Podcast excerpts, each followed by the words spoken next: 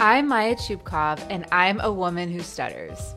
Welcome to Proud Stutter, a show about stuttering and embracing verbal diversity in an effort to change how we talk about it, one conversation at a time.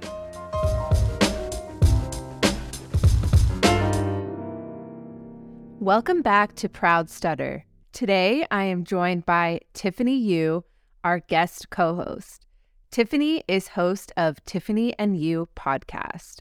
We will be interviewing our guest for today's episode, Steph Lebsack.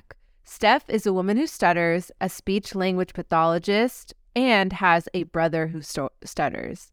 Welcome, both of you, to Proud Stutter. Hello. Thank you so much. for having us. Yeah. So, Steph, you have neurogenic stuttering, which is a term I've never heard of before. Can you talk about that and also your stuttering journey? I grew up as the sibling of somebody who stutters, and my brother, my older brother Jasper, is um, started to stutter around the age of six years old. I did not have a story or a journey with stuttering at all until the age of 36 personally i was my role was as a sibling and as an ally. I am a person that lives with chronic lung disease and so with my journey with that i sometimes have episodes that are more severe than others where i will respiratory arrest and have to get put on a ventilator and that's happened five or six times now in the past couple of years and two years ago, one of those episodes involved um, hypoxia to my brain. So, like lack of oxygen to my brain. And that caused me to have a traumatic brain injury. I woke up on a ventilator, um, legally blind. I woke up very cognitively different. Another aspect that I had, besides like really severe debility from being in the hospital, was I started to stutter. I'm kind of an anomaly because um, when you think about stuttering, there's of course like child onset, like my brother, he started to stutter when he was a kid. So stuttering runs in our family somewhere, right? And then there's also a couple of, you know, a few other types of stuttering that are acquired types of stuttering. One of those is psychogenic stuttering, that's what it's called. And when I tell my graduate students what psychogenic means, because a lot of the medical community hears the word psychogenic and they think it's all in your head. Not quite. What the word psychogenic means is basically it's the body's physical concomitants to trauma. So there's some kind of trauma in your life, um, and and, and cl- people that I have that I get to serve clinically, who come in with psychogenic stuttering, typically say things like the stuttering started when my parents got divorced. The stuttering started when I had this major life event. So there's psychogenic stuttering. And for my story, I had gone through quite a significant medical event. So experts would probably say, okay, um, did you start to stutter because it runs in your family and this traumatic event made it click on, right? There's that question. Um, there's the question of did I start to stutter because I had this major tra- trauma, like medical trauma, or did I start to stutter because of a neurogenic stutter, which is stuttering due to an anomaly in the brain? So you can have a traumatic brain injury like lack of oxygen, like I did. You can have a hard hit to the head and start to stutter. People with Parkinson's can stutter, a kind of a class of, of stuttering in itself. My assumption would be that I would fall under the neurogenic category because as I started to rehabilitate my brain, overt or outward stuttering characteristics, and they were pretty prominent when I first started to stutter, started to decrease.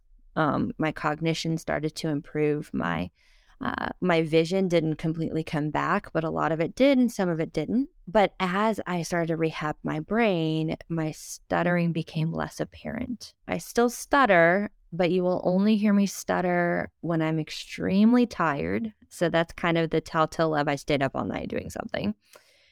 Or you'll hear me stutter when I my brain is overstimulated. Like if I'm driving in a lot of traffic in downtown Denver where I live, I will start to stutter if I try to talk to my spouse while I'm driving, for example. It's completely a brain a brain thing. Wow, it still amazes me how many new things there are t- to learn about stuttering.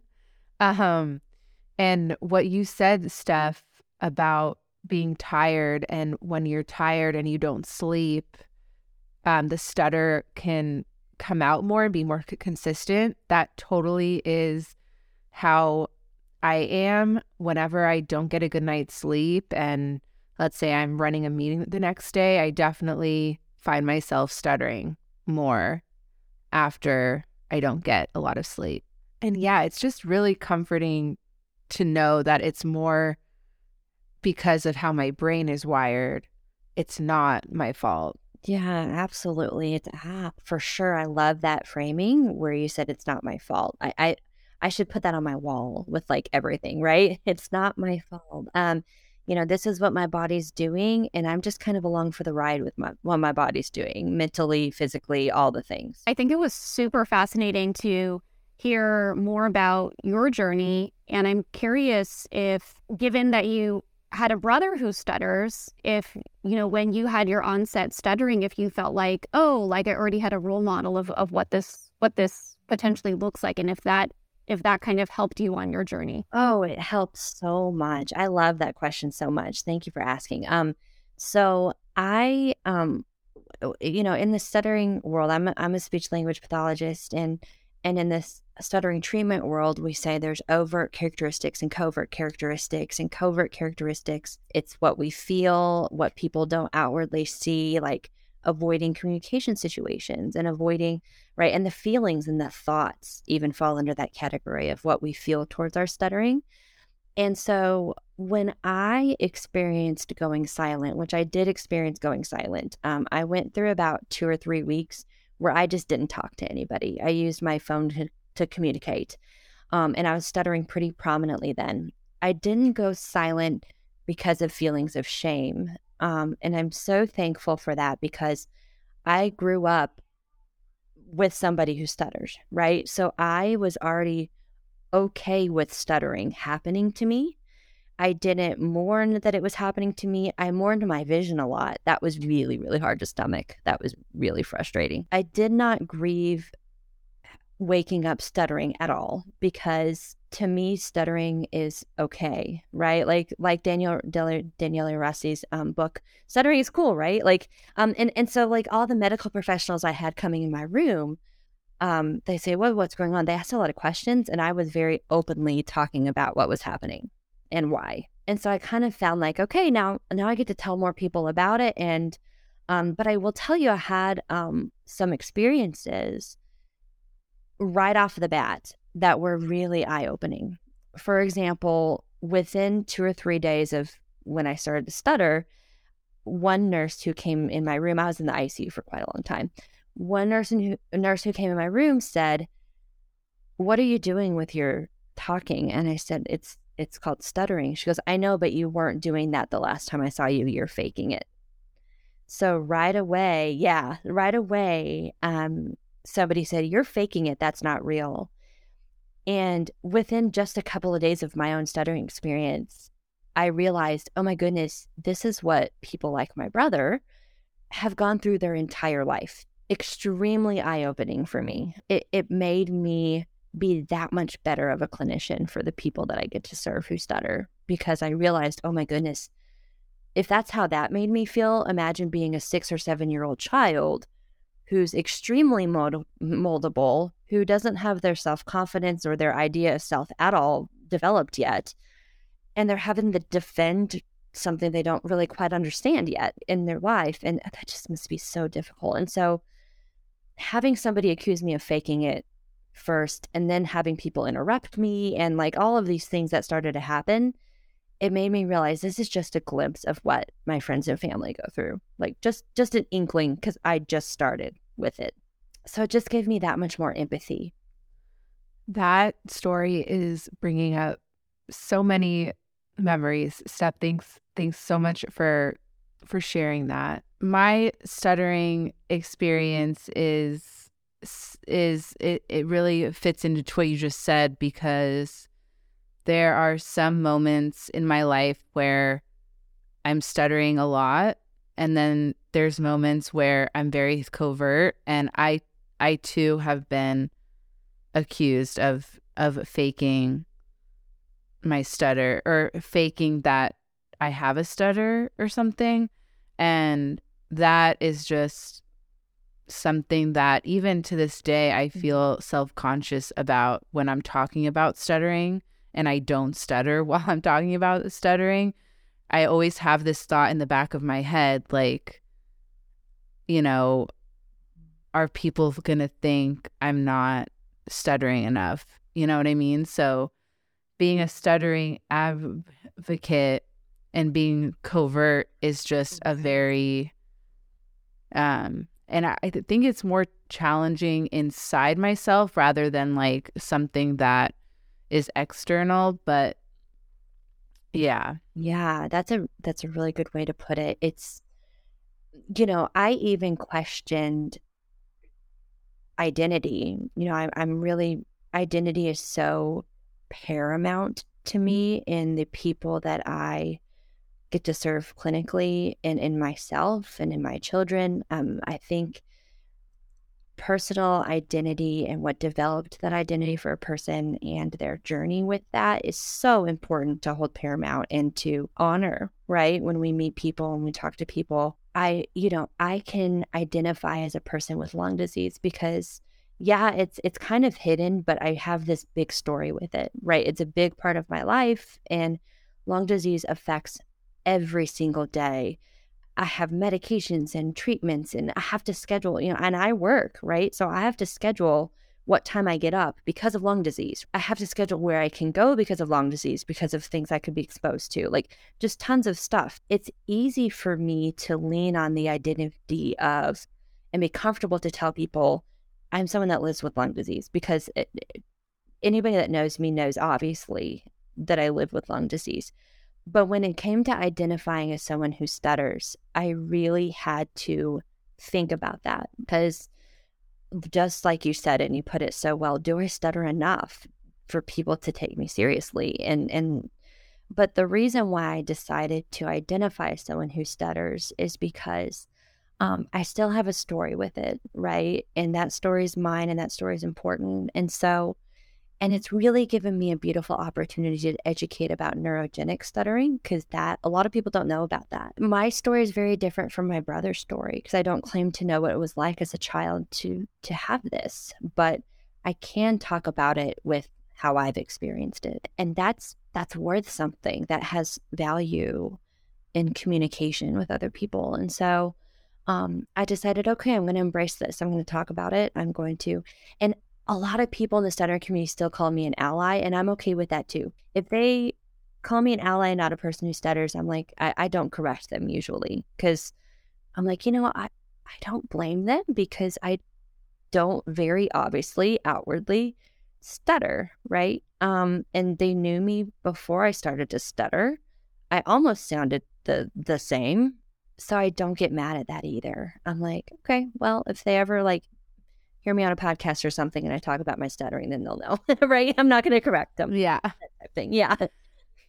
and tiffany i'm i'm curious about you and your jour- journey in the dif- disability space as you know someone that, that has a, di- a disability can you talk about your journey in claiming that as part of your identity Yeah, sure. I mean, I think Steph, there's there's so many layers to unpack there. I think the first I just wanted to reiterate is this idea of like disability grief. And so you had disability grief around blindness, but not necessarily disability grief around stuttering because it was modeled for you, right? But both of those were later onset or you acquired both of those. Um, and and I think that highlighting that nuance in in the story is important because isn't necessarily always being so loud and proud about your disabilities but instead honoring that we can exist in the nuance of having accepted our disabilities or struggling with them um, or celebrating them you know and and that's all part of our own narrative. And so a little bit about my own journey. I, I guess i'm coming into this conversation as as an ally um, is I I acquired my disability at the age of nine. My uh, my dad was driving a car and he lost control of it, and I was a passenger. He ultimately ended up passing away, unfortunately, I permanently paralyzed one of my arms and uh, shattered a couple bones in one of my legs. And it's this interesting thing where for people who have my type of injury, where it's it's called a brachial plexus injury, but the best way to explain it to people who don't know what the brachial plexus is, uh, which are a series of nerves that send signals from your brain to your arm, um, is that just my arm is paralyzed. And uh, a lot of where this injury happens, you know, and, and so here I am learning about the different types of stuttering. So within the brachial plexus community, you have what's called obstructic. I don't even know if I pronounced that correctly. O T O B P I, obstructed brachial plexus injury, and then you have traumatic brachial plexus injury. So the OBPI happens due to medical malpractice of pulling the arm out first during childbirth. Um, so the child did not have a disability uh, when they were coming out of the womb, but during that whole process acquired their disability, you know, before they even fully fully came out, um, and now have to live with a lifelong injury. And mine is known as TBPI, traumatic brachial plexus injury, which is we acquired our injuries later in life. And I sit in this interesting space. I wanted to bring up those two different types of this injury because I acquired mine so young. While a lot of people who acquire TBPI, the traumatic brachial plexus injury, get it because they are skydiving or a motorcycle accident or other motor vehicle accidents or snowboarding or skiing or, or something, doing like something extreme, like extreme force of the arm. Um, and I guess the other the other part of this journey that I wanted to share that relates to your journey, Steph, is kind of the comorbidities that exist within the disability space. Like people, you know, you talked about people know about your lung disease, right? But there are so many byproducts of of that and, and other disabilities within your journey as well. And I think that the more I, I come back to this theme of like nuance, the more that we can come back to wrapping our heads around the fact that people can have multiple disabilities they're not just this one thing, right? And it's kind of centered on this idea of identity. But as a result of of the car accident and not feeling like I had safe spaces to talk about it to heal, I ended up develop, developing post traumatic stress dis- disorder or PTSD. Um, that I ended up getting diagnosed with about three years ago. But I think for me, this whole journey of identity, you know, I think I spent so I'm the daughter of Asian immigrants. And I share this part of the story because within my family, shame is viewed in a family unit. And the car accident was seen as shameful to the entire family because multiple family members were involved. And the fact that I acquired a disability uh, and my dad passed away were also seen as shameful because it meant, you know, something was wrong for the family for this, you know, this horrible thing to happen. So it was modeled for me that I shouldn't tell anyone about the accident or my arm. My wore long sleeves all the time. And I also told everyone my dad was away on a trip. And I bring that up because I spent, I've been now disabled for 25 years. And I feel like I spent the first 12 of that sitting in spaces of shame, not feeling like I could tell anyone about what had happened and just trying to hide. I call it like internalized shame. And I've spent the last 13 years of that working on unlearning that. And so that's why I love this show, Proud Stutter, and the fact that Maya is building this community of connecting with all of these people who have different stuttering stories and acknowledge and accept that this is this is a part if they choose to of how they want to identify. Oh my gosh. So can you come talk to my grad students and can you come talk to I'm just thinking, oh my gosh, your story is just wow. Thank you for sharing all that with us. Wow, T- Tiffany, I'm I, am i am learning so much about you, and you know, for for context, I I met Tiffany very recently at a podcast boot camp where we were kind of all um so selected to kind of work on a branded podcast and um and that's yeah so that's where Tiffany and I met. And I knew a little bit about her and I knew she was this huge disability advocate but but hearing your story it just really like it's no wonder you're a role model for for so many and it's such a powerful story. And then for Steph and I we we just recently met last year at a virtual event called Stutterfest and I was introduced to Steph as a woman who stutters and as a woman that has all these other inter- intersectionalities and um and I heard a little bit about her her story with her lung disease journey.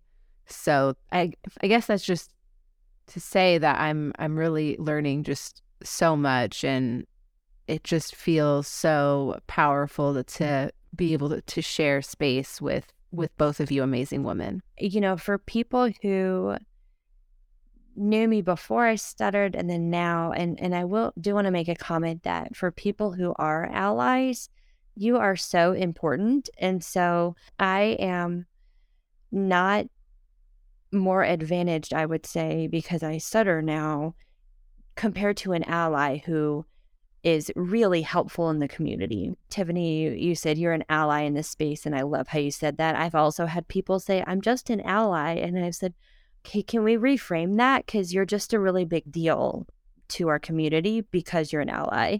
And can I say thanks? And can you say, I'm an ally? Can you re say that instead of saying just an ally? Okay, thanks. Um, so, like, it does not minimize the work people are doing and the allies that we have because we need our allies so pertinently in this community. I can't shout that enough.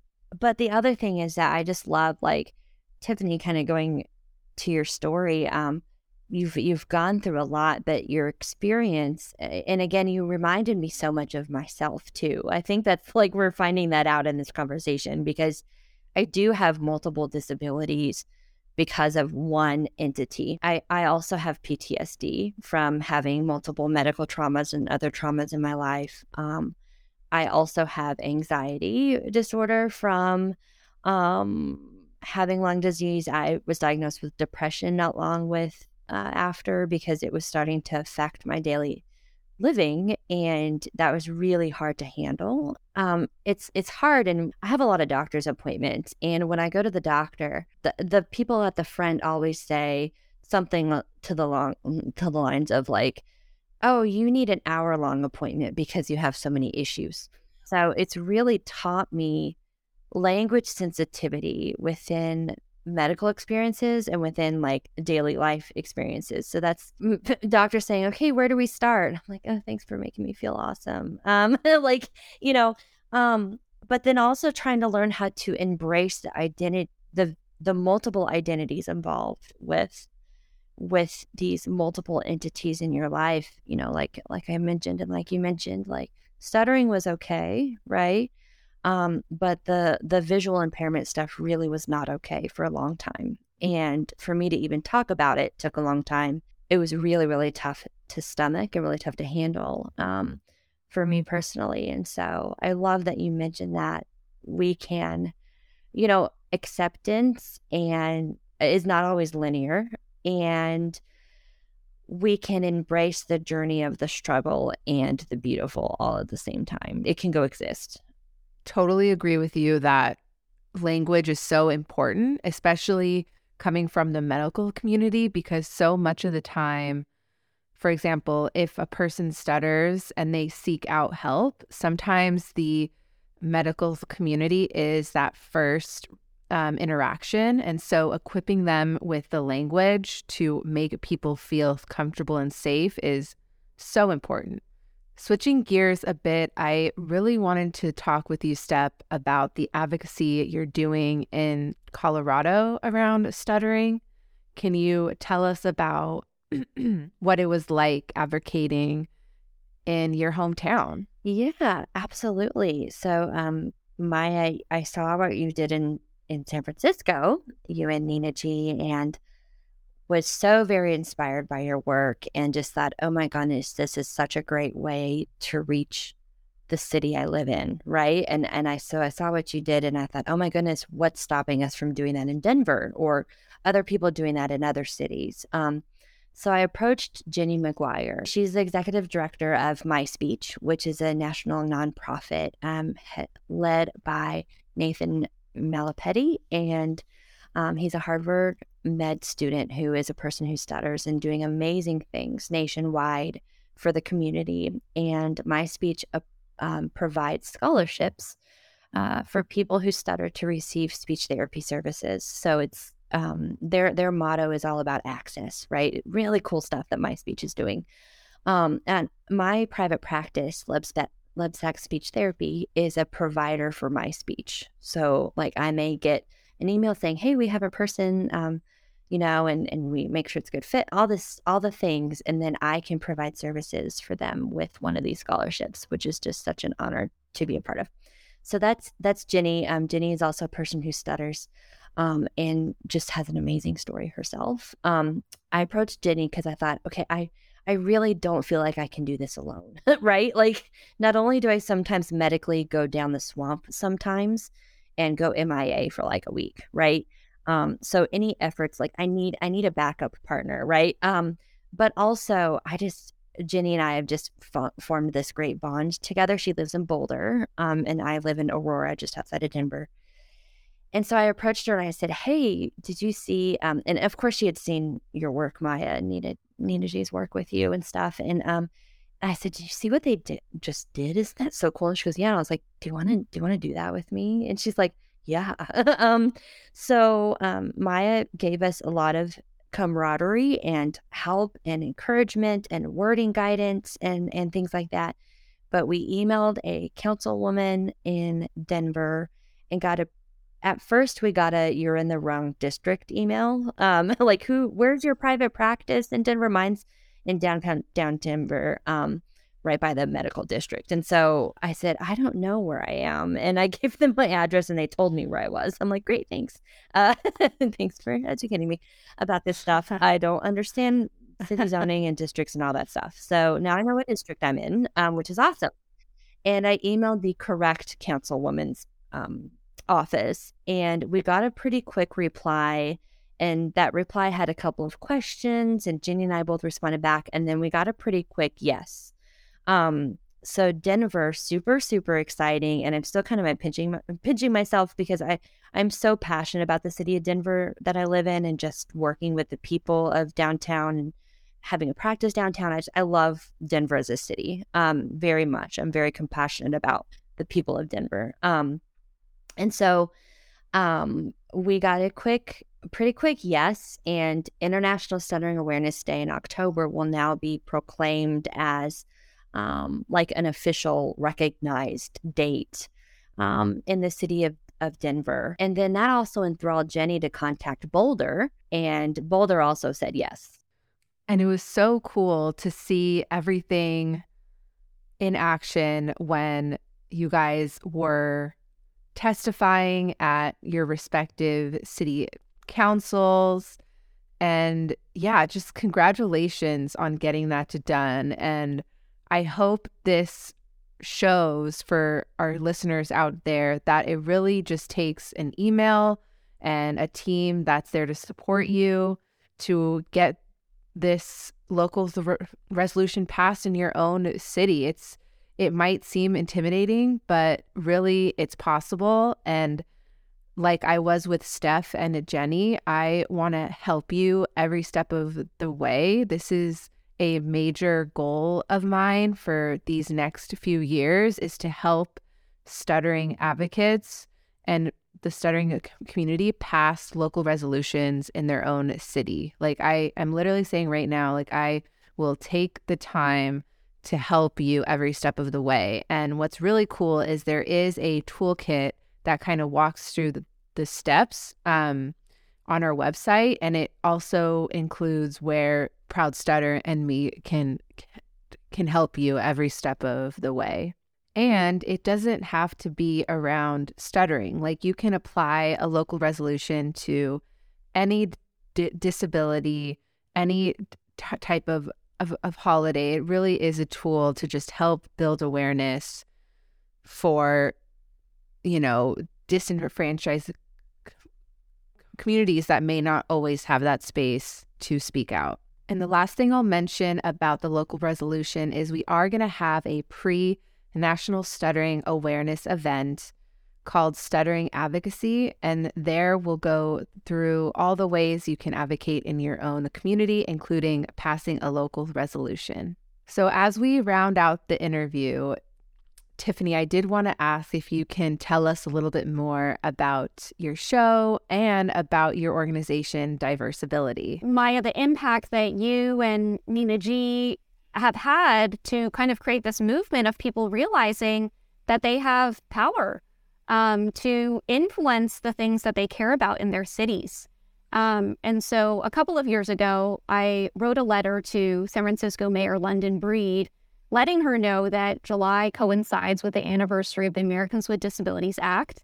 And if we mm-hmm. could, San Francisco could proclaim uh, July as Disability Pride Month. And so she signed that proclamation. And I think the Board of Supervisors, the San Francisco Board of Supervisors, has supported July as Disability Pride Month in San Francisco on an ongoing basis. Um, and so my small piece of this is uh, right before I left San Francisco, I recently relocated to Los Angeles. I mm-hmm. asked if they could light up City Hall in purple in honor of the anniversary of the ADA on July 26th. And purple apparently is like the mm-hmm. global disability color. And then I've only been in LA for a couple weeks and I just sent an email asking if they could light up City Hall and mm-hmm. they put the request in. So, um, so, so yeah, definitely like to your listeners, like reach out to Maya because it is really incredible. Like, as someone living in the city that you live in, how much your voice does matter um, and how much you can, you know, leverage your council people or your supervisors to to celebrate the things that you care about in your local community. Um, but all of that said, I started I started Tiffany and Yu, which is my podcast, as a pandemic podcast about a little over two years ago.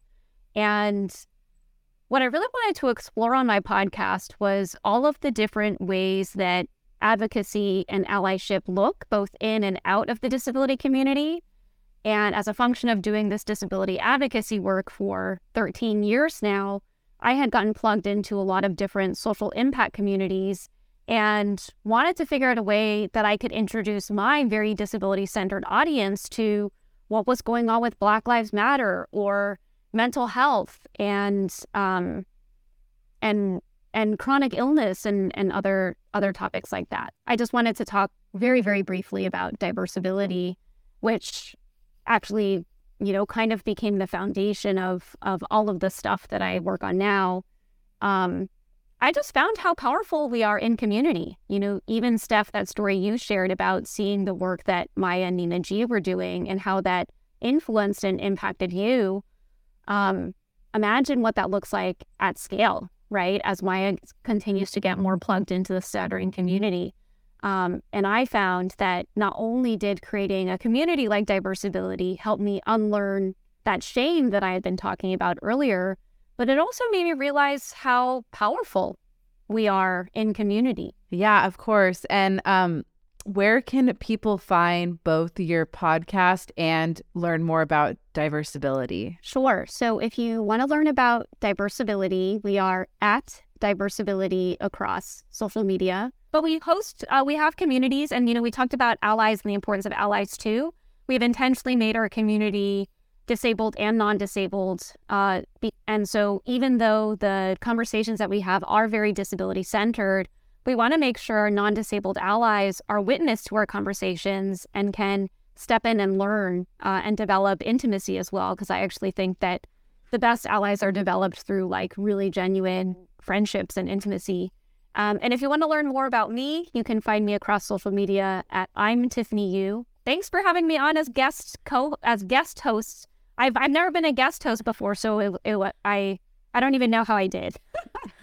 you did wonderful. And um, Steph, thank you. Thank you both for coming on and having set and sharing really your hearts with us because like it's not an easy thing to do and i just admire both your bravery and showing your hearts because really that's what's gonna um, make the, the biggest difference um, with really m- making an impact. And so, thank you both so much for being here. And don't you worry, we're going to have all the, links of where to follow both Tiffany and Steph in the show notes.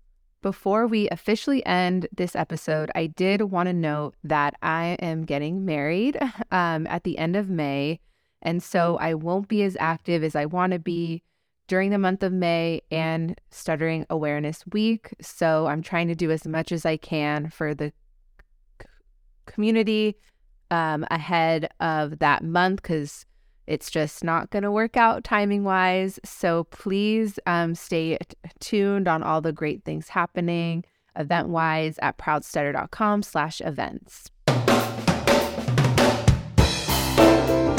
And that's it for this episode of Proud Stutter. This episode of Proud Stutter was produced and edited by me, Maya Chupkov. Our music was composed by Augusto Deniz, and our artwork by Mara Ezekiel and Noah Chupkov. If you have an idea or want to be part of a future episode, visit us at www.proudstutter.com. And if you like the show, you can leave us a review wherever you are listening to this podcast. Want to leave us a voicemail? Check out our show notes for the, the number to call in. More importantly, tell your friends to listen too. Until we meet again, thanks for listening. Be proud and be you.